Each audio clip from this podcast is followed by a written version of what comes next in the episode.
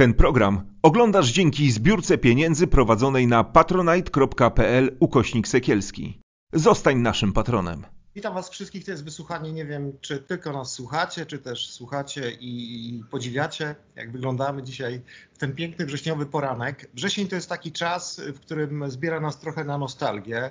A ja mam dla Was książkę taką bardzo nostalgiczną, chociaż mój gość i autor zarazem, profesor Marcin Matczak, już to opowiem, jest naszym gościem. E, może się z tym e, nie zgodzić. Jak czytałem sobie tą książkę, bo to jest taka książka do takiego smakowania, e, to pomyślałem sobie, że pierwsze 40 lat dzieciństwa mężczyzny szybko przebiega, a potem przychodzi taki okres, że spoglądamy przez ramię, ale to jest bardzo oczywiście taka indywidualna moja percepcja, i sobie myślimy, nie no, trzeba trochę inaczej jakoś y, zacząć działać, myśleć. Coraz inne rzeczy y, są ważne, inne się unieważniają. E, I pierwsze pytanie mam takie, dostał Pan już książki autorskie? Tak, tak, tak, dostałem, dostałem wczoraj dosłownie, tak, ja też mam. Pytam się o to, bo Pan bardzo tak, mm, to jest takie bardzo mi bliskie, mówi o takim uczuciu obcowania z książką, o jej zapachu, o dotykaniu, o tym czego się pozbawiamy, to znaczy pozbawiamy, no, mm, taki jest świat, tak? Mamy tak. e-booki, audiobooki. I muszę panu powiedzieć też, y, zanim zaczniemy tą naszą rozmowę, że y, miałem wczoraj taką rozmowę z osobą, która dzieliła pamiątki po rodzicach, po dziadkach w zasadzie. Tam były jakieś słonie z jakiejś podróży, y, jakieś rzeźby, jakieś stare takie bibeloty, jak to zazwyczaj tak. bywa. Coś trzeba nimi zrobić i proszę sobie wyobrazić, że te wnuki no, biły się o te rzeczy i jakoś argumentowały, co, co kto chce mieć. Też poznałem młodego chłopaka, który, proszę sobie wyobrazić, ma 15 lat, kupił sobie maszynę krawiecką i szyje, robi tak. wykroje. Tak. Więc e, jest to poszukiwanie kontaktu i, i, takiej kreacji z rzeczą, to o czym Pan mówi. Zaczynam od tego, dlatego rzeczywiście też mam z tym taki problem, że bardzo mocno zanurzyliśmy się w internecie, w takim świecie wirtualnym. Pan mówi, jak on nas porozstawiał po kątach, jak on nas spolaryzował i podzielił. E, myśli Pan, że rzeczywiście tak jest y, już, że, że młodzi ludzie tego nie widzą, nie będą szukali tego e, indywidualnego poznania, bo ta Pana książka to jest taki e, apel też, ten, który ja gdzieś tam czytam sobie podprogowo o to, żebyśmy zaczęli po prostu sami szukać, sami myśleć, syntezować, a nie tylko odwoływać się z pytaniami E, do swoich baniek, którym, e, do, do tych ścian takich, tak, których tak. E, znajdziemy na wszystko odpowiedź, e, bo chyba rzeczywiście ta książka trochę jest o tym. Tak, to są w ogóle piękne przykłady, które Pan podaje. To bardzo poruszające takie są momenty, kiedy widzimy na przykład właśnie młodych ludzi, o których, których byśmy nie posądzili o taką nostalgię, prawda? I o tak. to, że oni mają takie potrzeby jakby zupełnie na przekór temu pędzącemu światu. E, zanim odpowiem na te wszystkie pytania, proszę mi tylko powie pozwolić powiedzieć jedną rzecz, bo ja myślę, że ta książka, zwłaszcza kiedy zaczynamy od takich spraw, jak właśnie bibeloty po dziadkach, prawda, może, może budzić pewne wątpliwości co do tego, dlaczego ja taką książkę napisałem. E, więc chcę się wytłumaczyć w pewnym sensie, dlaczego ja ją napisałem. E, książkę, która na pozór wydaje się książką oddaloną od tego, czym ja się do tej pory zajmowałem, czyli nie wiem, od prawa, od praworządności, od kryzysu, który mamy y, w Polsce. Otóż paradoksalnie ona nie jest oddalona. Wie pan, ja już od długiego czasu zastanawiam się nad tym, co spowodowało to wszystko, że trochę nam się świat wali. To znaczy, że e, wydawało się, że idziemy, że już jest koniec historii, idziemy w kierunku dobrobytu, wolności, e, takiego świata, w którym każdy może być sobą, każdy jest wolny, a tutaj nagle to się wszystko w pewnym sensie odwróciło, prawda? Nagle do władzy na całym świecie dochodzą ludzie, którzy zamiast dawać więcej praw, te prawa odbierają, prawda? Ludzie, którzy niestety swoimi zachowaniami czy swoimi słowami przypominają bardzo mroczne czasy, prawda, o których już dawno byśmy chcieli zapomnieć. I czasy e, sprzed roku 30 i po roku 30 e, pojawiają się jakieś takie faszyzujące poglądy. Ja generalnie od dłuższego czasu zastanawiam się, co się dzieje.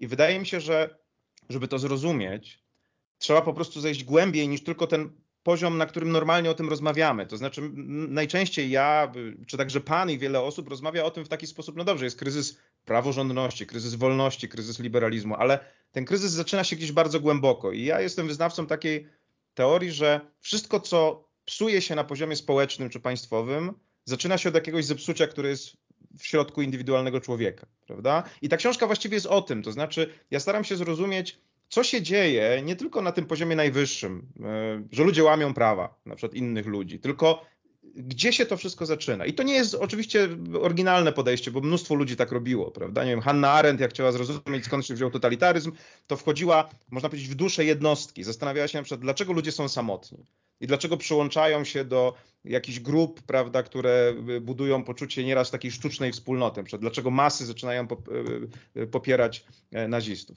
I paradoksalnie y, zaczął pan, można powiedzieć, od serca tej książki, to znaczy tam jest taki jeden rozdział, w którym ja e, analizuję relacje między rzeczami i nierzeczami. To jest takie rozróżnienie tak. Hana, tego, tego niemiec, niemiecko-koreańskiego filozofa. A tak naprawdę to jest rozróżnienie pomiędzy tym, kiedy my w świecie czujemy się w miarę stabilnie, spokojnie, albo kiedy czujemy się w świecie niestabilnie, niespokojnie, bo on jest jednym wielkim chaosem. E, I między innymi w tej książce staram się pokazać, że na przykład zmiany technologiczne, o których Pan także mówił, czyli to, że my coraz częściej mamy y, kontakt już nie ze stabilną rzeczą, tylko z taką prze, przepływającą przez palce informacją.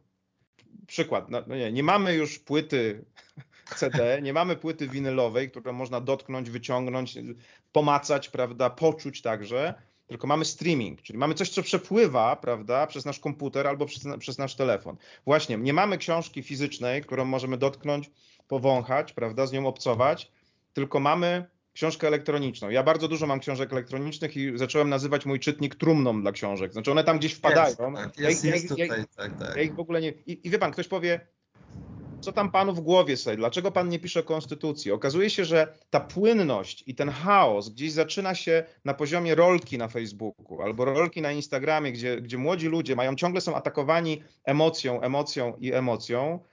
I później nagle przychodzi emocjonalny polityk i wygrywa z racjonalnym politykiem, dlatego że ten racjonalny polityk mówi rzeczy, które dla tych ludzi są nudne, a ten emocjonalny uderza w te uczucia, które oni karmią na co dzień swoim smartfonem. Więc na przykład ja się zastanawiam w tej książce nad tym, czy smartfon może zabić demokrację. Więc to, to są rzeczy, które dla mnie są ważne. I już ostatnie zdanie w tym wprowadzeniu.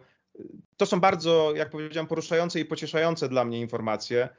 Jest na przykład taki trend bardzo ciekawy, że kiedy ten świat zaczyna przyspieszać właśnie, nie wiem, coraz więcej streamingu, coraz więcej e-booków, to nagle ludzie zaczynają coraz więcej kupować płyt winylowych. Tak jakby na przekór wracają do tego, co stabilne. I ten symbol tego chłopaka, piękny, moim zdaniem, o którym pan mówi, który w tym świecie mody, e, przyspieszenia nagle kupuje coś tak starego i tak, tak, tradycyjnego jak maszyna do, do, do szycia, jest fantastyczny. Han mówi, że w pewnym momencie, jak już nie mógł wytrzymać, to poszedł i sobie kupił starą pozytywkę i postawił sobie w domu, prawda, i on sobie włączał. No nie ma nic nudniejszego jak maszyna, którą trzeba nakręcać, która odtwarza cały czas tę samą melodię w porównaniu ze Spotify, który jest po prostu wie, szafą grającą, gdzie jest cała muzyka.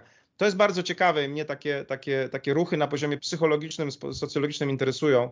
Interesuje mnie ich wpływ na to, jak myślimy o państwie, o społeczeństwie, o innym człowieku? Ja myślę, że psychologia, takie psychologizowanie trochę jednak, choć pan to krytykuje w książce, tak, trochę, jest takim kluczem, dla mnie przynajmniej, do, do, do, do rozumienia. Może rzeczywiście to wynika z tego, że działamy w tej chwili na emocjach. To znaczy, jak pan mówił, wszystko mi się jakoś gdzieś, jak ta rolka właśnie przewinęło, bo mówił pan o tym e, budowaniu sobie zainteresowania poprzez wirale, które starają się, stają się takimi emblematami po prostu, które przepływają gdzieś, podlegają jakiejś ocenie, kwalifikują ludzie według, ludzi według jakichś takich swoich poglądów.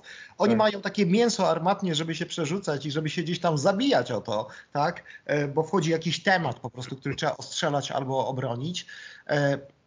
Wie pan, y, i też sobie pomyślałem o, o Arendt, no, bliska mi bardzo, wie pan, pisarka, From to jest też y, ten, ten, ten, ten background myślenia. I proszę zobaczyć, 80 lat minęło od ich wielkich tekstów, tak, e, gdzie oni właśnie według tego klucza analizowali przy ucieczka wolności, tak? tak, mieć czy być, to są e, rzeczy, które gdzieś tam e, na pewno w panu, pan o tym pisze, chociaż wymienia też innych pisarzy, którzy są dla pana ważni, zostawiło tyle i co, i nic. Zastanawiam się, na ile to nie jest tak, że my to przechodzimy jednak pokoleniowo, z tym, że mamy tendencję już jako swoje pokolenie, e, które w pewnym momencie łapie się na takiej refleksji. Ja myślę, że rzeczywiście po, po 40 takie coś przychodzi mężczyzny.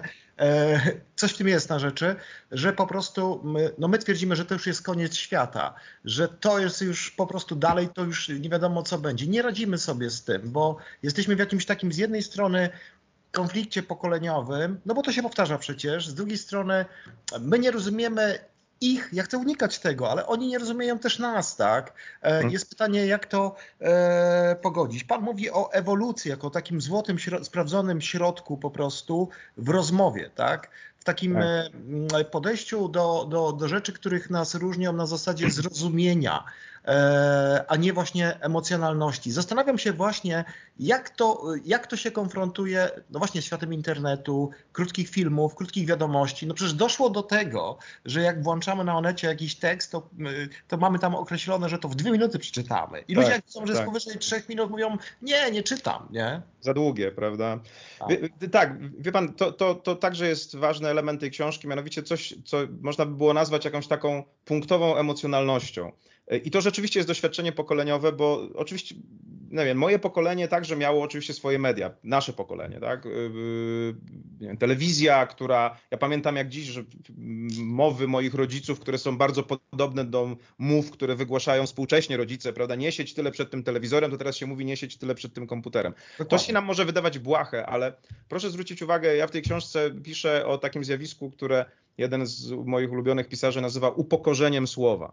To upokorzenie słowa polega na tym, że słowo przestaje być ważne, y, zostaje zastąpione przez obraz już na wszystkich poziomach. To znaczy na poziomie takim, że e, już my nie opowiadamy sobie historii, tylko widzimy historię. Tak? W tym sensie na przykład nie czytamy, tylko raczej je oglądamy.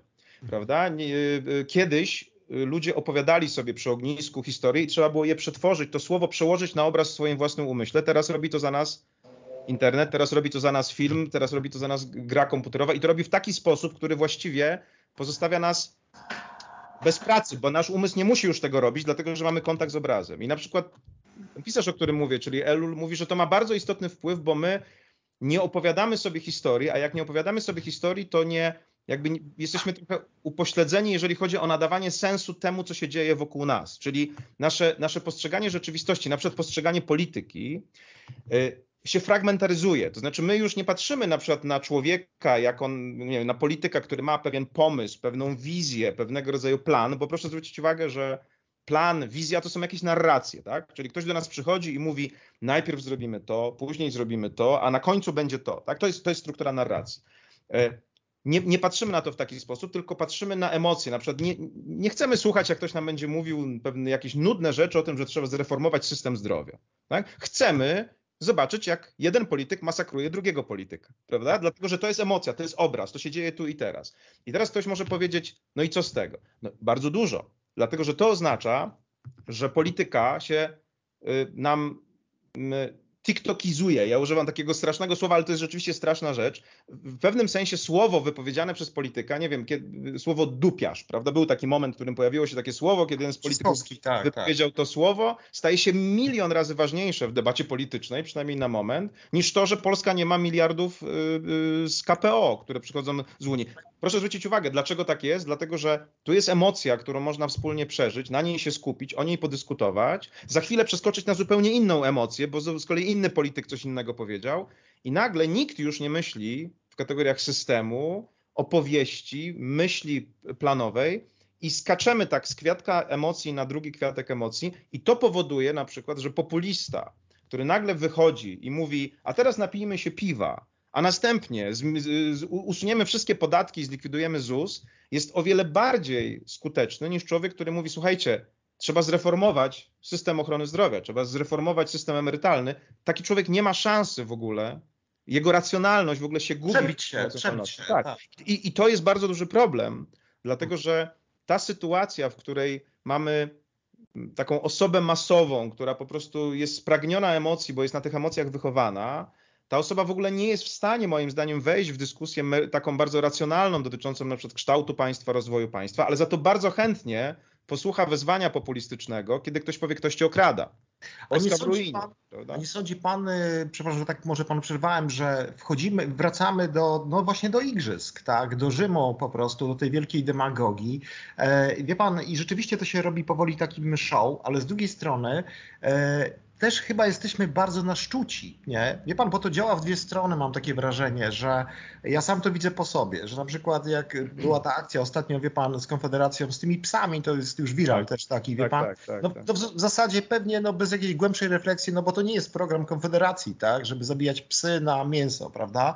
Ja też biję się tu w pierś, ale też to chwyciliśmy ja przynajmniej, po prostu sobie myślę, no Boże, co to jest za człowiek w ogóle, nie, generalnie, tak. e, który gdzieś tam e, idzie e, do tego środowiska, ale wie pan, to naszczuwanie działa. Wie pan, ja myślę, że my musimy wrócić za jakiś czas do takich pytań zupełnie podstawowych, które stawiali sobie, nie wiem, e, Arystoteles, który stawiał sobie po prostu Platon i Sokrates, czy, czy, czy demokracja. No wiadomo, że Arystoteles zwyciężył w tej konfrontacji. To jest najbardziej szczęśliwy system. Ja wiem, że może mówię jakąś brednie dla pana, pan jest e, konstytucjonalistą, ale pan się tak czasami zastanawiam, no jeżeli może wyjść człowiek, tak jak pan mówi, e, z piwem i wrzucić do śmietnika pieniądze i powiedzieć, że ZUS nam je zabiera, człowiek, który tak naprawdę powinien zostać skonfrontowany z matką, która wychowuje trójkę dzieci. Wie pan, ja się w takiej rodzinie wychowywałem i myślę, że ona by po prostu na takiej tak. debacie rozjechała, tylko że on nie musi, bo ma e, po prostu tego TikToka. To tak się zastanawiam, wie pan, bo mówimy sztuczna inteligencja i tak dalej i jest zagrożeniem. To jest duża dyskusja w tej chwili, czy tak naprawdę e, my już jesteśmy dalej już bardziej zaawansowani w jakimś takim świecie medialnym, fejkowych informacji, rozbuzowanych y, y, emocji i to nie jest problem tylko Polski. Niech pan spojrzy na Francję, niech pan spojrzy na Stany Zjednoczone, na Włochy i na Niemcy. No to jest przerażające, co tam się ostatnio dzieje. Proszę pana, to, dziękuję, że pan o tym mówi, bo to, to, jest dokładnie y, temat tej książki. Jak powiedziałem, czy smartfon może zabić demokrację? Oczywiście to jest slogan. W takim żyjemy świecie, że takim sloganem trzeba się posługiwać, ale także to dlaczego tak się bardzo polaryzujemy. To znaczy, dlaczego Polacy zamieniają się w dwa plemiona, które ze sobą walczą i jest wykopany wielki rów pomiędzy nimi, którego właściwie już nie da, wydaje się, że nie da się przekroczyć. Znowu, to ma bardzo głębokie przyczyny. Y, I ja w tej książce między innymi zastanawiam się, dlaczego przyjęcie pozycji, która nie jest pozycją konfrontacyjną, właściwie staje się już kunktatorstwem. To znaczy, jeżeli ktoś na przykład teraz by wyszedł i powiedział, słuchajcie, tutaj trzeba rozmawiać, trzeba się pogodzić, to to, to jest człowiek, który zupełnie nie byłby słyszalny. Ale, ale to było, panie profesorze, ale to było już 20 lat temu. Ja przypominam nie, sobie właśnie, Mazowieckiego, właśnie, przypominam sobie Kuronia, to byli ludzie nudni. Nie, no właśnie nie, to właśnie nie. Znaczy oni, ale proszę zwrócić uwagę, że ich nudność, tak, czy, czy to, że byli nudni, nie przeszkadzało im być liderami państwa, tak, i liderami zmiany. Tak, to byli ludzie, którzy widzieli problemy, mówili o problemach, dyskutowali. Wie pan, są badania, które pokazują y, polaryzację, jak pan mówi, w innych krajach, w Stanach Zjednoczonych, pomiędzy zwolennikami Partii Demokratycznej i Partii Republikańskiej. Nigdy nie było takiego poziomu przekonania co do drugiej strony, że jest zła, działa na szkodę państwa i ją zniszczy. To jest tak jak w Polsce, prawda? PiS mówi, jeżeli Tusk wygra, to z nami koniec, tak? PO mówi, jeżeli Kaczyński wygra, to z nami koniec. I to jest sytuacja, w której, w której naprawdę nie byliśmy, albo bardzo dawno nie byliśmy, tak? Bardzo dawno nie byliśmy w takiej sytuacji. I teraz, dlaczego tak jest? No, jest mnóstwo przyczyn, nad którymi ja się w tej książce chcę pochylić. To znaczy, między innymi ta kwestia emocjonalności jest tak bardzo istotna, bo jeżeli mamy już całe pokolenia wychowane na potrzebie tych emocji, no to to pokolenie chce igrzysk, tak jak pan mówi, tak? Ono nie chce nudnych rozmów, seneki, nie? Tam, prawda, z, z kimś, prawda, na, na temat filozofii, tylko chce emocji. Proszę zwrócić uwagę, na przykład ja się zastanawiam też nad tym, dlaczego tak bardzo popularne są obecnie wśród młodych ludzi te, te, e, walki Fame MMA, prawda? Gdzie w klatce e, artyści nieraz, prawda, muzycy e, nawalają pisarze, się pod twarzą.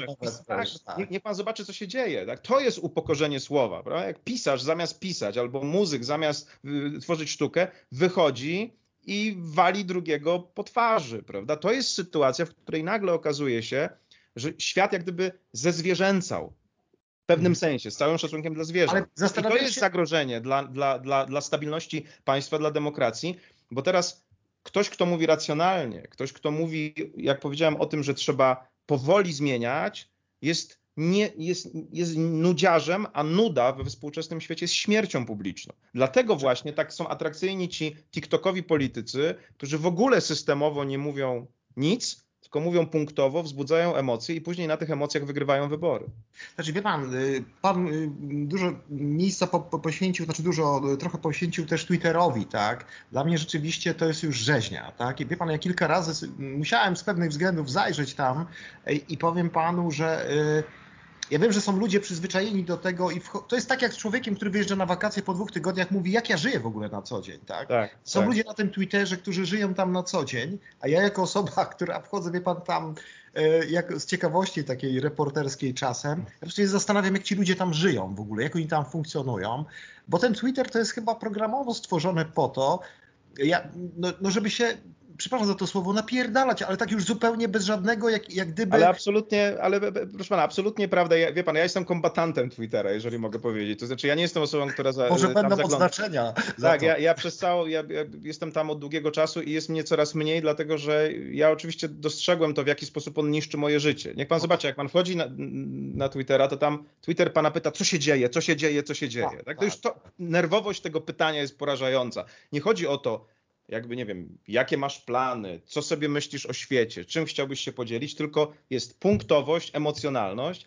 E, I to jest rzeczywiście rzeźnia, i on, to jest miniaturka naszego świata. Tak? Miniaturka świata, w, którym, w której jakakolwiek dłuższa dyskusja w ogóle nie ma sensu. Tam, to jest bardzo częste doświadczenie ludzi, którzy tam się pojawiają. Ktoś tam przychodzi, bo chce porozmawiać, ja w książce piszę, że to jest tak, jakby ktoś przyszedł, przyjechał z innego powiatu na wiejską dyskotekę w Remigie, prawda? I chciałby pogadać, jest zdziwiony, że od razu ktoś leci do niego z, ze sztachetą, prawda? Balnąć, tak, tak, tak. To, to jest dokładnie taka sytuacja, dlatego że tam słowo w pewnym sensie jest upokorzone, nawet tym, że nie może być dłuższe, prawda, niż pewna, pewna liczba znaków, a więc chodzi wyłącznie o emocje. I jeszcze raz podkreślam, to nie chodzi o to, żebym ja z panem, sobie, żebyśmy sobie usiedli i powiedzieli, ale straszne te media społecznościowe. To nie o to chodzi. Tu chodzi o to, żebyśmy sobie powiedzieli, dobrze, ale jeżeli ludzie na co dzień, a naprawdę proszę mi wierzyć, są badania, które pokazują przecież, że dzieci nagminnie omijają tę, tę, tę, tę, granicę 13 roku życia, prawda, od której można mieć to konto. Rodzice na to się zgadzają i ich mózg, ich sposób widzenia świata jest kształtowany nieraz od 6-7 roku życia. Tego typu narracją, jest, która nie jest żadną narracją, ciągłą emocją. Tak, one przeglądają te, te, te, te, te, te rolki i teraz ja się obawiam, że taka osoba, która później dorasta i staje się na przykład wyborcą, ona w pewnym sensie nie ma w ogóle wykształconej umiejętności systemowego myślenia o świecie. Ja o tym też piszę, niech pan zobaczy, dlaczego teraz pojawiło się tak bardzo dużo tych antysystemowych takich po poglądów, jak na przykład w sprawie szczepień. Ja też temu poświęcam trochę, trochę miejsca, czy w sprawie praworządności. I szczepienia, i praworządność to jest pewien system, który działa i interesuje ten system całość społeczeństwa, prawda? Czyli tak, wyszczepialność, odporność całości społeczeństwa nieraz jest realizowana niestety kosztem nieszczęścia jednostki, bo szczepionki mają efekty uboczne. Praworządność, czyli sprawiedliwość całości, nieraz jest robiona przy uznaniu, że mogą zdarzać się pojedyncze niesprawiedliwe wyroki. To znaczy, że jednostka może w pewnym sensie cierpieć po to, żeby całość mogła funkcjonować. I teraz proszę zwrócić uwagę, jeżeli to są wynalazki oświecenia, które myślało słowem i myślało systemowo. Teraz, jeżeli przyjdzie nowe pokolenie, które powie, ja mam w nosie ten system, mnie interesuje jednostka. Rodzice coraz częściej tak mówią. Ja mam w nosie wyszczepialność, odporność społeczeństwa. Mi chodzi o to, żeby moje dziecko było bezpieczne. Ja mam w nosie to, żeby system praworządności działał. Mówi na przykład minister Ziobro, ważne jest, że jeden konkretny sędzia ukradł kiełbasę, prawda? Niech pan zobaczy, jakie to jest przejście z systemu na jednostkę. I znowu możemy sobie mówić, co z tego. No bardzo dużo, dlatego że jeżeli teraz wyborcy będą coraz bardziej napływali, którzy uważają, że system nie jest ważny, ważna jest jednostka, to oni łatwiej poddadzą się narracji populistycznej, że system trzeba zniszczyć, że system trzeba zlikwidować, bo ważne jest to, żeby była emocja. Nie da się połączyć emocjonalnie i ucieszyć, uradować, podekscytować wyszczepialnością społeczeństwa albo, albo proceduralną sprawiedliwością sądów. Da się podekscytować nieszczęścią, nieszczęściem konkretnego dziecka, które ma powikłania po szczepionce. Da się podekscytować emocjonalnie sytuacją człowieka, którego skrzywdził sąd. I to jest problem, bo to nam odwraca system. My myślimy jednostką, punktem, emocją, a nie systemem, całością, racjonalnością. I to jest zagrożenie bardzo, bardzo poważne, bo cała demokracja, cała praworządność opiera się na myśleniu systemowym. Nawet ten ZUS jest dokładnie takim samym myśleniem. Po co ja mam myśleć o stabilności systemu emerytalnego? Jeżeli ja tu i teraz mogę mieć pieniądze, które mogę wydać tak, no żeby tak. mi było dobrze, prawda? To jest no, też to samo myślenie. To jest taki wybitny y, populizm. Ja tylko zastanawiam się nad, nad, taką sprawą, że naprawdę ja uważam, że to nie jest nowość. To o czym pan pisze, znaczy dużo książek pojawia się, zresztą ja porównuję pana książkę trochę do Tomka Stawiszyńskiego e, książki. Oczywiście z innych pozycji analizuję sobie ten koniec świata, tak, który on widzi, bo u Pana też tak trochę jest, bo mówi Pan o, o tym, że kończą się pewne paradygmaty, tak? Paradygmat racjonalności, analizy, tak? E, który jest zastąpiony przez, no właśnie, synergię jakiegoś obrazu, emocji, e, tak. krzyku czasami po prostu i, i, i to wystarcza.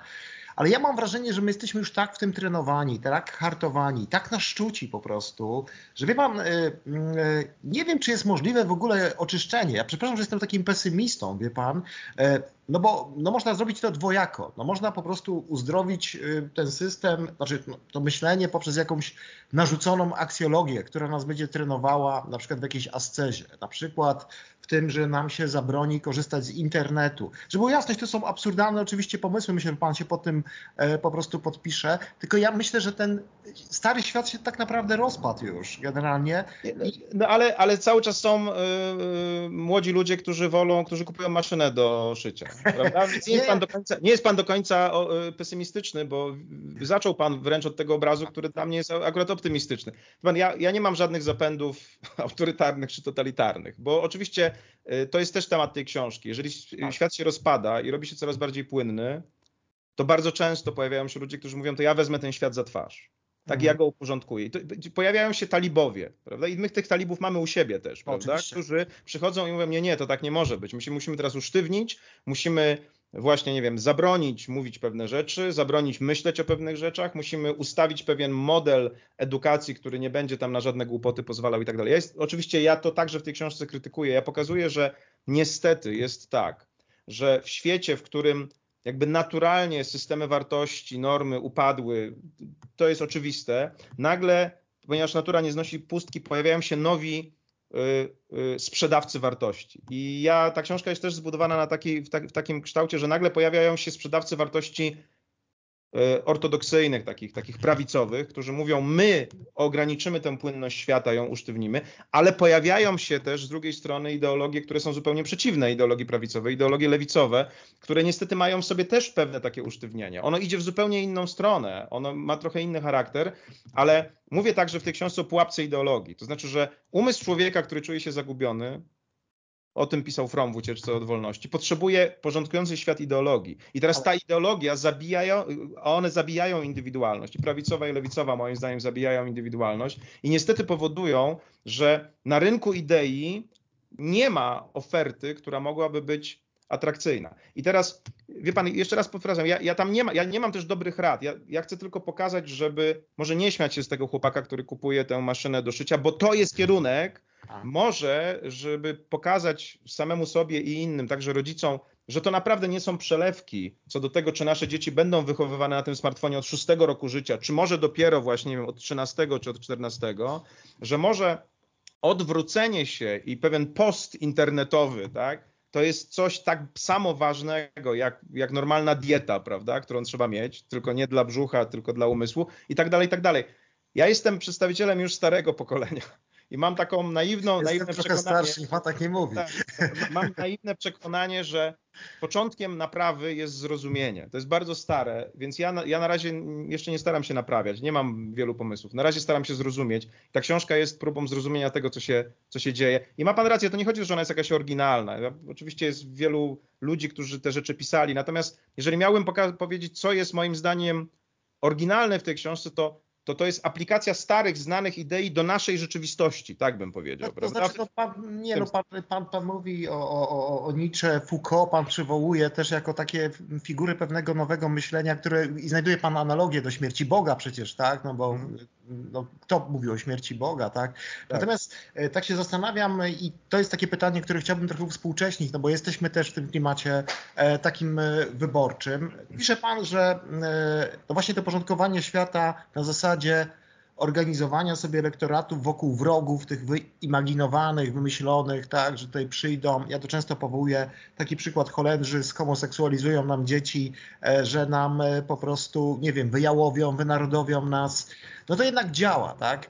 Wie tak. pan, ale z drugiej strony mm, sobie tak myślę, no nie jest sposobem też y, mówienie do, do ludzi, którzy zostali w jakimś sensie opuszczeni po tym 89 roku. Wie pan, ludzi prostych, no my się uczy, tak. uczyliśmy, mieliśmy to szczęście, tak? Studiowaliśmy prawo e, w takim wspaniałym okresie, kiedy poznawaliśmy e, prawa jednostki, tak? To jednak była nowość, tak? tak? Po, po latach PRL-u i tak dalej, ale zostali ci ludzie opuszczeni, którym powiedziano, no, miał pan swoją szansę, taką samą wędkę, jak pan Kowalski, jak pan Nowak, jak pan Matczak, tak? Pan nie tak. wykorzystał, tak. oni złowili jakieś ryby. To też działa w takie dwie strony. Ja myślę sobie, że brak jest w ogóle, i mówię, do, pytam się pana, o, proszę, proszę o jakieś refleksje jako prawnika, e, tego jednak, że pan, z jednej strony ja widzę zagrożenie takie, no bo te myśli faszyzujące bezkarnie kiełkują, tak? No wie pan, jeżeli ja słyszę po prostu jakieś sile, dumie narodowej, e, no to co to jest za język? No to jest język po prostu faszystowski albo język rzymski.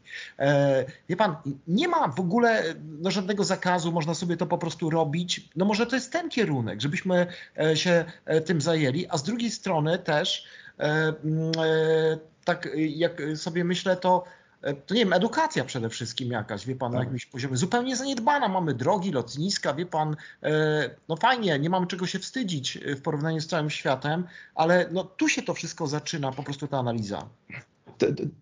Pełna zgoda. Wie pan, to jak popatrzy się na historię, no to oczywiście w historii widzi się pewne paralele i historia mm, lubi się powtarzać y, i nieraz powtarza się w sposób, który jest gorszy niż ten, który był wcześniej. Jeżeli popatrzymy na to, na przykład co Fromm opisuje w Ucieczce od Wolności, no to on pokazuje sytuację ludzi, zwyczajnych ludzi w Republice Weimarskiej, którzy mają następujące cechy. Są przerażeni, dlatego że świat wokół nich się zawalił. Niemcy, wielkie Niemcy przegrały I wojnę światową. Jest hiperinflacja, jest kryzys y, Wielkiej, Wielkiej Depresji roku 29 i jest kompletny upadek dumy narodowej. Tak? Oni są, Niemcy są na kolanach. Tak? I tak. teraz nagle przychodzi facet, który mówi wstańcie z kolan. Tak? My teraz zrobimy porządek. Przywrócę wam dumę. Co więcej, wprowadza też pewnego rodzaju działania na poziomie państwa gospodarcze, które nagle ludziom przywracają nadzieję. I teraz niech pan zobaczy, to, to, to, jest, to jest bardzo podobny mechanizm, z którym mamy do czynienia teraz. Całe masy Polaków zostały pozostawione przez liberalizm lat 90. i następnej dekady samym sobie. Tak? Z, z, zapomniano o nich. Yy, sytuacja kryzysu tam 2,7, 2,8, ale także strachu, pandemii, e, wojny e, w Ukrainie, wcześniej terroryzmu, to są sytuacje, które powodują roztrzęsienie psychologiczne. Dlaczego Prawo i Sprawiedliwość mówi o wstawaniu z kolan? Dlaczego łączy w sobie dwa komunikaty? Damy wam godność i damy wam pieniądze. Tak? Czyli zarządza jednocześnie dwoma obszarami. Obszarem tożsamości i obszarem spokoju gospodarczego. To jest, ja w tej książce piszę, że to, to jest obniżanie płynności świata, obniżanie chaosu na dwóch poziomach. Na poziomie wartości i na poziomie gospodarczym, na poziomie życia, tak? Bo jeżeli, ja, jeżeli jest matka trójki dzieci, która nie ma co włożyć do garnka, to ona jest w kompletnym chaosie, tak? Ona jest przerażona i teraz jeżeli nagle przychodzi ktoś, kto mówi masz tutaj po 500 zł na każde dziecko albo po 800, to to, to to nie jest coś, co można zlekceważyć, co więcej, to nie jest nic złego, tak? To jest, ja, ja jestem oczywiście bardzo mocnym krytykiem PiS w zakresie działań tych praworządnościowych. Uważam, że to jest niszczenie naszego państwa i to się na nas zemści.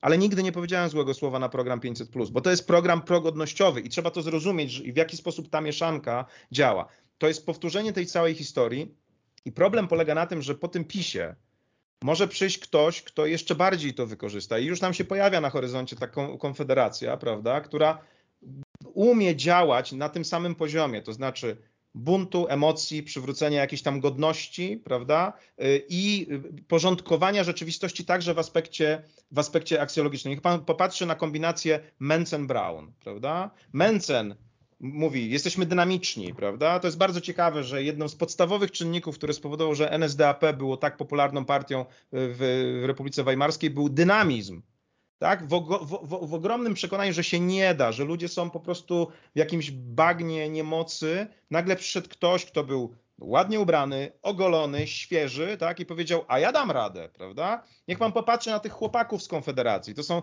fajne, młode, ogolone chłopaki w garniturach. Oni jak się ustawią tak rzędem, to jakby pan tak popatrzył, to to trochę przypomina tych, co stali w tym beer tam w tym Monachium, prawda? Oni nie bez przyczyny spotykają się na piwie, proszę pana. Hitler spotykał się w beer w Monachium, stamtąd rozpoczął pucz, tam wracał, tam zamach na niego został przeprowadzony. To są ja nie uważam, że to są przypadkowe sytuacje, tak? To jest dynamizm. A do tego dochodzi Brown, który przychodzi i mówi szczęść Boże. Tak? Głosem, który jest głosem świętego Mikołaja, dziadka, spokoju, prawda? Proszę pana, to nie są przypadki. To jest znowu połączenie tych dwóch rzeczy. Dynamizmu w ogromnym zniechęceniu, w takiej sytuacji, w której młodzi ludzie mówią coraz częściej, to badanie y, Fundacji y, Martyny Wojciechowskiej pokazuje brak sprawczości, beznadzieja. Tutaj przychodzą ludzie, którzy mówią, my to wszystko zrobimy, my to zmienimy, a jednocześnie jakiś porządek aksjologiczny, który, którego ja oczywiście w ogóle nie kupuję, bo to jest tylko wizja, prawda? Y, Brown jest osobą, której którą, którą trzeba zwalczać w każdy możliwy sposób. To jest facet agresywny, który uzasadnia agresję w swoich działaniach, wyrywa te mikrofony i tak dalej. Uważam, to jest katastrofa. Ale to jest naprawdę ta sama mieszanka, z którą już kiedyś mieliśmy do czynienia i która niestety działa, co widać. Znaczy, moim zdaniem to też y, można by to współcześnić, wie pan, bo odwołania do historii możemy się odwołać też, wie pan, do szlachty polskiej, do warcholstwa zwykłego, tak, że nam się należy, z nikim się nie będziemy dzielić, tak. interesuje nas tylko nas, nasz interes, e, Polak, katolik, jesteśmy jakimś lepszym e, światem dookoła. No przecież to te figury, te takie e, archetypy, takie złe archetypy, to imaginarium tego warcholstwa jest nam doskonale znane. Ja się zgadzam z panem, że no z dwojga złego, no to chyba chyba rzeczywiście ta, chociaż no ponoć między diabłem a diabłem się nie wybiera, e, ta konfederacja e, to jest w ogóle jakiś e, kompletny dramat. Wie pan, ja wiem, że pan zapowiadał i, i, mówi, że nie daje pan recept. Pan mówi o sobie, o swoim doświadczeniu, obserwacji. Jeszcze raz panu pokazuję tą książkę. Bardzo taka wymowna grafika, taka obwódka naszego kraju i, i, i, opis autora, kraj, w którym umrę. E, wie pan, przypomina mi się taki zespół z naszych młodych lat, nie wiem, czy pan słuchał, Deserter, punkowy zespół. Tak, oczywiście. Śpiewali, że świat dzieli się na mądrych i głupich, lecz głupi silniejsi są w głupocie niż mądrzy w swojej mądrości. Dlatego głupi zwyciężają, a mądrzy yy, uciekają. I rzeczywiście my przechodzimy do takiej bezpiecznej strefy komfortu. Wie pan, mówimy sobie, po co nam Twitter? Po co pisać, ja też piszę do wyborczej, widzę u Pana komentarze czasami są e, różne, też e, te komentarze różne mam, e, ale sobie z drugiej strony myślę, no, no jeżeli nic nie będziemy robić, tak, pójdziemy sobie, wie Pan, na spacer, będziemy dbali o swój dobrostan psychiczny tylko i wyłączny, no to nas tutaj zaorają po prostu i kwiatki posadzą po prostu. No, tak, wie pan, ja, ja kiedy ogłosiłem tytuł tej książki, no to ludzie w komentarzach powiedzieli, dlaczego tak pesymistycznie. Otóż ta książka jest przekorna, bo oczywiście tytuł jest pesymistyczny, ale on jest naturalny. Tak? Ja sobie po prostu wyobrażam tę Polskę mniej więcej tam w roku 2060, kiedy mm, zgodnie z ekspektatywą e, życia mężczyzny opuszczę ten padł, po to, żeby przyjąć prawidłową... Na Wilanowie, na Wilanowie. tak. 84 lata. I, i wie pan, ta, ta, książka jest zbudowana z takich siedmiu części, które są zatytułowane Śmierć czegoś, prawda? Czy tam śmierć tradycji, śmierć języka, śmierć umiarkowania, e, śmierć człowieka, czy śmierć Boga także, bo przecież ta książka jest także o upadku religii i o tym, co, co, to, co, to, co to dla nas powoduje. Natomiast na samym końcu staram się pokazać, że jest to oczywiście w tym sensie przekorne, bo pan my z tymi śmierciami różnymi sobie radzimy oczywiście od wieków. Tak? Na tym polega kultura i cywilizacja. Tak? Cała nasza kultura polega na tym, żeby opanować tego największego potwora, który na nas czeka i żeby sobie z tym poradzić, żeby nie popaść w beznadzieję. No bo jeżeli człowiek sobie uświadomi, że to i tak wszystko kończy się e, popiołem, w którym się i, i, pyłem, w który się obracamy, to właściwie no za bardzo nie ma, nie ma co robić. Więc ja mam takie przekonanie na końcu, że ta stara nadzieja, to znaczy to, że zamiast wchodzić do klatki i się naparzać tam, prawda, my właśnie usiądziemy tak, jak my teraz siadamy i porozmawiamy. Mimo, że jesteśmy różni, mamy różne doświadczenia, różne poglądy i postaramy się znaleźć jakiegoś rodzaju przestrzeń, w której możemy się zgodzić, y, pomyśleć o świecie, to to jest ta, to jest ta nadzieja w słowie, która jest. Tak? Słowo daje nadzieję na rozmowę, na deliberację, na dyskusję, na przekonanie siebie, na zmianę zdania, która nie jest słabością. I natomiast jeżeli my odejdziemy od słowa, czyli od rozmowy, od deliberacji, od komunikacji, od pisania książek, od czytania, to pozostanie nam tylko ta klatka, w której możemy wejść i możemy siebie walić po zainteresowanie wokół siebie właśnie w ten sposób. Tak. I, I wie pan, i, ja nie mam innego narzędzia, ja w ogóle nie wiem, czy ludzkość ma inne narzędzie. Znaczy, pewne rzeczy się zdarzają. Wie pan, to nie jest tak, że nie wiem, ktoś jedną książką, jedną rozmową, jednym ruchem może cokolwiek zmienić.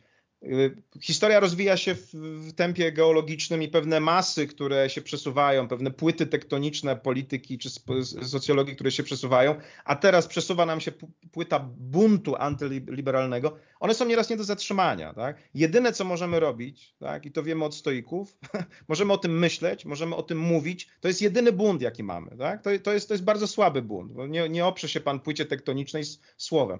Ale to jest ta nadzieja, którą mamy. Tak? Jeżeli będziemy rozmawiać i nie zapomnimy o tym, przecież cała demokracja na tym jest oparta, tak? że my jednak rozmawiamy ze sobą, deliberujemy, rozmawiamy w parlamencie. Niech pan zobaczy, dlaczego PiS zabija to słowo w parlamencie, dlaczego tam nie ma rozmowy, bo chce właśnie pozować na kogoś, kto nie gada, tylko robi. To jest, to jest wielkie oszustwo. Gadanie jest przedstawione jako słabość, a robienie jest przedstawione, dynamizm jest przedstawiony jako, jako siła ja tylko to potrafię zrobić. Nie? to jest niewiele, ale, ale być może ktoś to przeczyta, być może ktoś porozmawia i ktoś, być może ktoś w jakimś małym stopniu przynajmniej straci taki wielki podziw dla tej, tego, tej walki w klatce i pomyśli, może to słowo nie jest wcale takie beznadziejne, może już trzeba skończyć z jego upokarzaniem. Znaczy ja myślę, że przeczytać na pewno przeczyta, ale to trochę tak jest jak, przypominam sobie w szkole, jak ktoś chciał zwrócić na siebie uwagę, no to, no nie wiem, brał tą pałkę, kogoś uderzył, coś zbił, stłuk, brzydko powiedział i to działało, to budziło takie emocje. Inni też chcieli być silni po prostu i, i sięgali potem broń. E, tak to może wyglądać. Ja, żeby było jakoś tak jaśniej sobie w tej, w tej naszej rozmowie. Mam taką refleksję, bo mm, ostatnio tego doświadczyłem też w grupie jakichś przyjaciół. No mamy problemy swoje różne w życiu, prawda? I piękne jest to, że potrafimy sobie pomóc, porozmawiać. Tak. Ja uważam, że jesteśmy dla siebie takim balsamem dla naszych zranionych dusz. No wszyscy mamy jakieś tam zmagania. Ktoś nam umiera, e, rozchodzimy się z kimś, tracimy pracę, tak?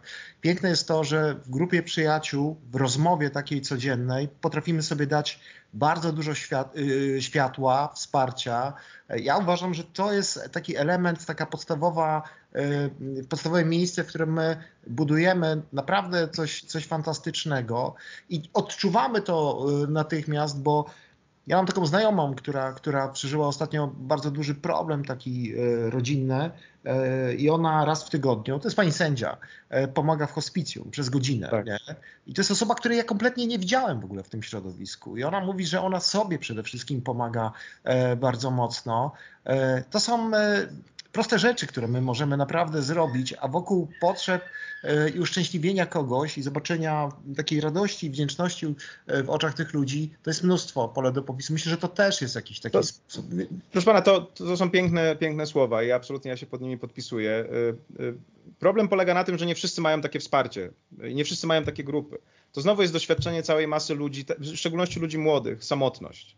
Tak? Ja w tej książce też piszę o tym, że jest takie zjawisko wspólnoty bez komunikacji i komunikacji bez wspólnoty. To też są słowa Hana. Co to jest wspólnota bez komunikacji? Nieraz mamy tak dobrych przyjaciół, że możemy siedzieć, milczeć przy ognisku na przykład i to jest fantastyczna chwila, którą ze sobą spędzamy. A nieraz mamy wigilię Wi-Fi albo, albo urodziny Wi-Fi. Niby wszyscy są razem w jednym miejscu, każdy siedzi w swoim telefonie i każdy ma swój własny świat.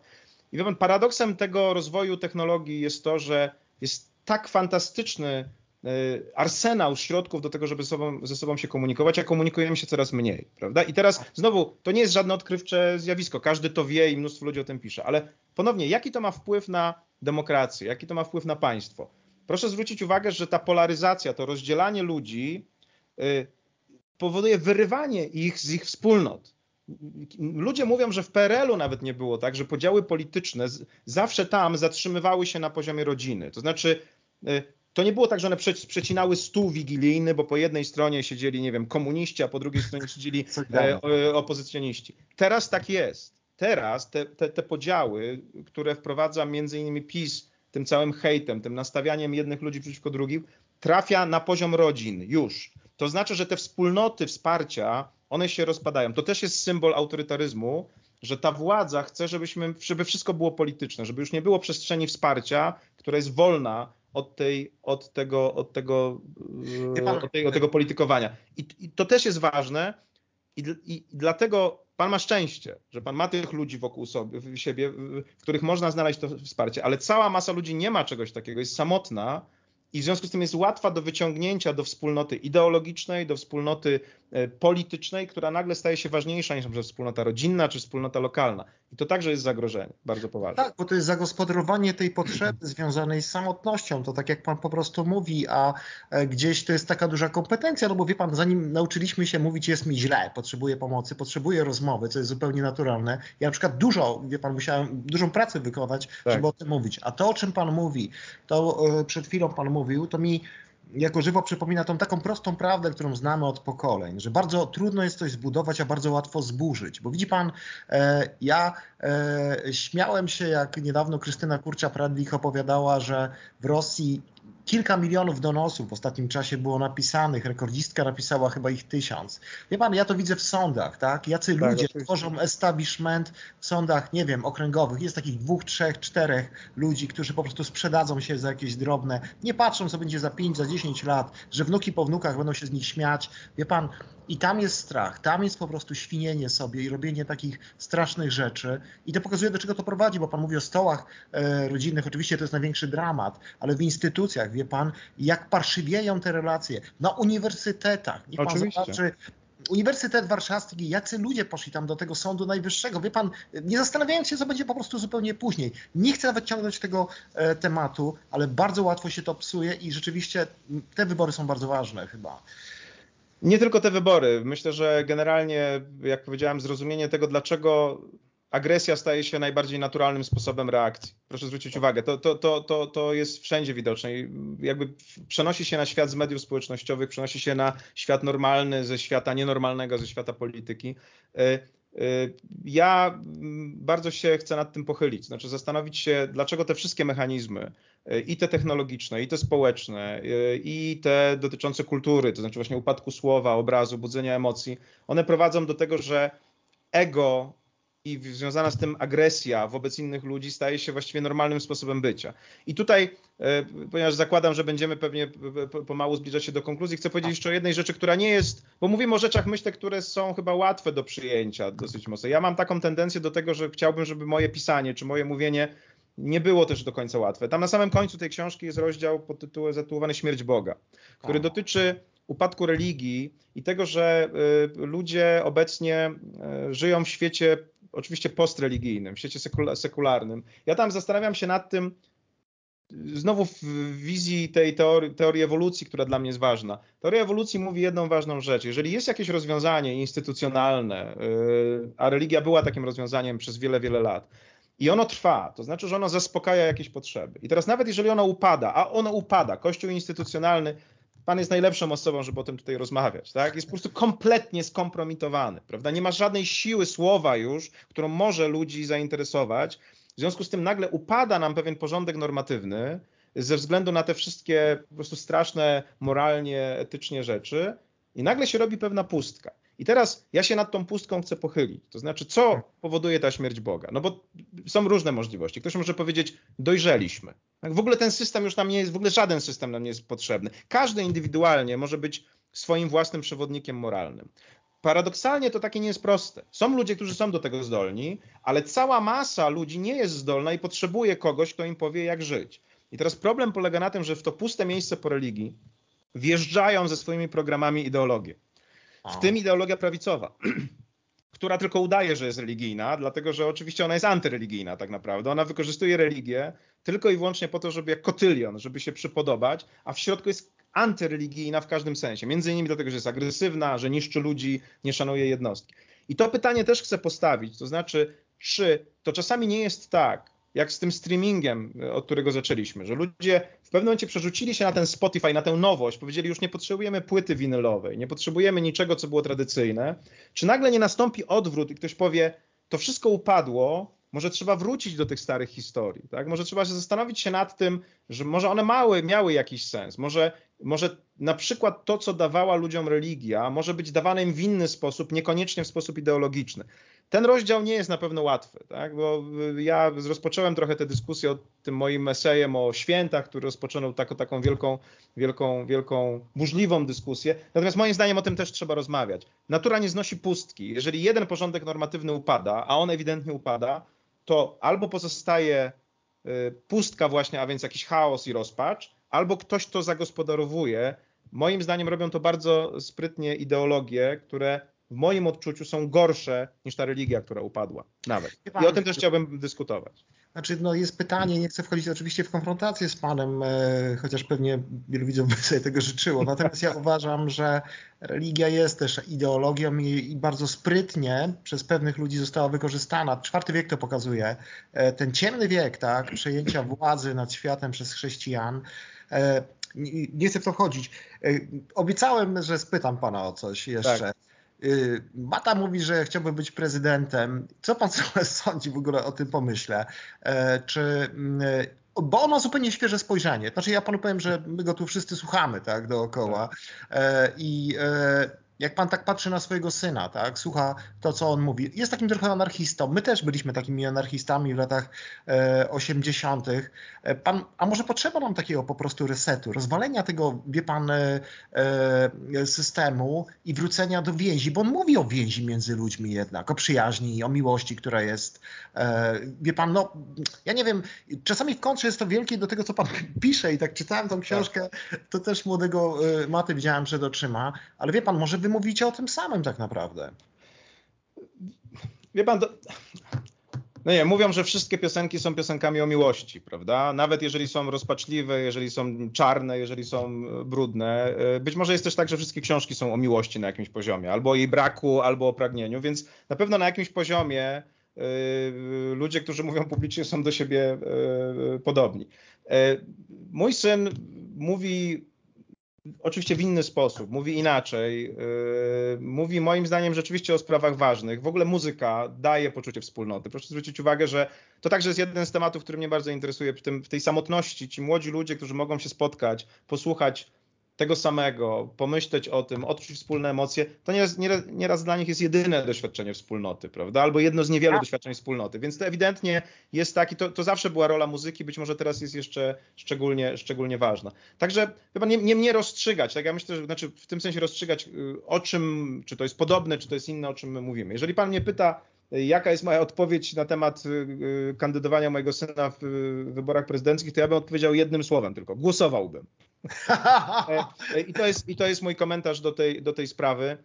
Ja e, obserwuję w ogóle cały, bardzo, bardzo, bardzo uważnie to, co się dzieje w tej komunikacji muzycznej, nie tylko w tym, co robi Michał, tylko w ogóle, co robią jego koledzy, koleżanki, bo dla mnie to jest pewnego rodzaju takie laboratorium, gdzie można zobaczyć, jak się jak, jakie emocje młodych ludzi, jak one się gotują, jak się łączą ze sobą, prawda? I mnie bardzo interesuje to, jaka jest tematyka tego, o czym oni mówią.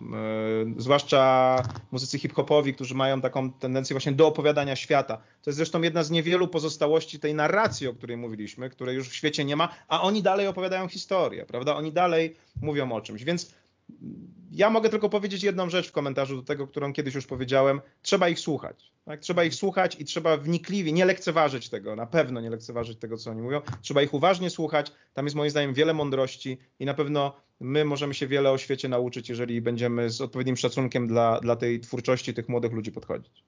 No tak, bo zostaniemy surowo rozliczeni, jeżeli nie będziemy starali się przynajmniej zrozumieć bardzo mocno, bo idzie zmiana pokoleniowa, zmiana ludzi, którzy y, będą kształtować pewną poprawność polityczną, poprawność y, związaną z codziennością. Warto to obserwować, żeby rozumieć, być w dialogu. Na tym też polega ta ewolucja, ten, ten element, e, który kanonizuje wręcz w tej książce e, mój gość, e, profesor Matczak. Ta książka nie jest smutna, ona jest do takiego smakowania akurat jak na jesień. W opisie tego odcinka będziecie mieli link do Empiku pewnie, gdzie można tą książkę kupić. Ja Wam bardzo ją polecam. Ona jest z pewnym kluczem, ale nie ma takiej potrzeby, żeby moim zdaniem czytać ją tak po kolei, choć pewnie Pan się może z tym nie zgodzi. Nie, nie, na pewno ona jest kolarzem i spokojnie można sobie wybrać jakieś miejsce, w którym, chociaż jest ona także narracją prowadzoną od początku do końca. Tak można sobie wybrać. Pewnie ja bym wolał, żeby była czytana od początku do końca, bo to jest moje stare, boomerskie przekonanie, że tak się czyta książki, ale jeżeli ktoś będzie chciał inaczej, jest wolność. Tak jest, fajnie. Bardzo mi miło się porozmawiało z panem profesorem, e, a was zapraszam e, za tydzień i wszystkich was odsyłam do lektury książki. Książka od 8 zdaje się września, tak? Już w, w sprzedaży. Zresztą już teraz. Ona chyba już jest do nabycia, pewnie tak. można sobie ją zamówić, jeżeli ktoś będzie chciał. Ja także panu dziękuję. To była bardzo, bardzo dobra i bardzo ciekawa rozmowa. Wiele rzeczy myślę pan wyciągnął takich, co do których ja miałem pewne przeczucie ale nie do końca je widziałem. Także to, to, ale to jest też, wie warto, warto, rozmawiać. Ale to też jest fajne, wie pan, to o czym pan mówi, bo uważam, że jest taki zapomniany język między ludźmi, rzeczy, których, dla których my szukamy słów, chcemy je nazwać. One biorą się jednak z emocji, moim zdaniem, i one nas po prostu poruszają. Jakieś słowo, jakieś zdanie. Nie chcę sobie przypisywać takiej mocy sprawczej, bo wszyscy to potrafimy, wszyscy chyba. Ale każdy ją ma. Jeżeli tylko chce tak. rozmawiać, to każdy ją ma, oczywiście. Tak, i to jest piękne. Fajnie, dziękuję serdecznie w takim dziękuję razie. Bardzo, dziękuję bardzo. Do zobaczenia. Ten program oglądałeś dzięki zbiórce pieniędzy prowadzonej na patronite.pl ukośnik sekielski. Zostań naszym patronem.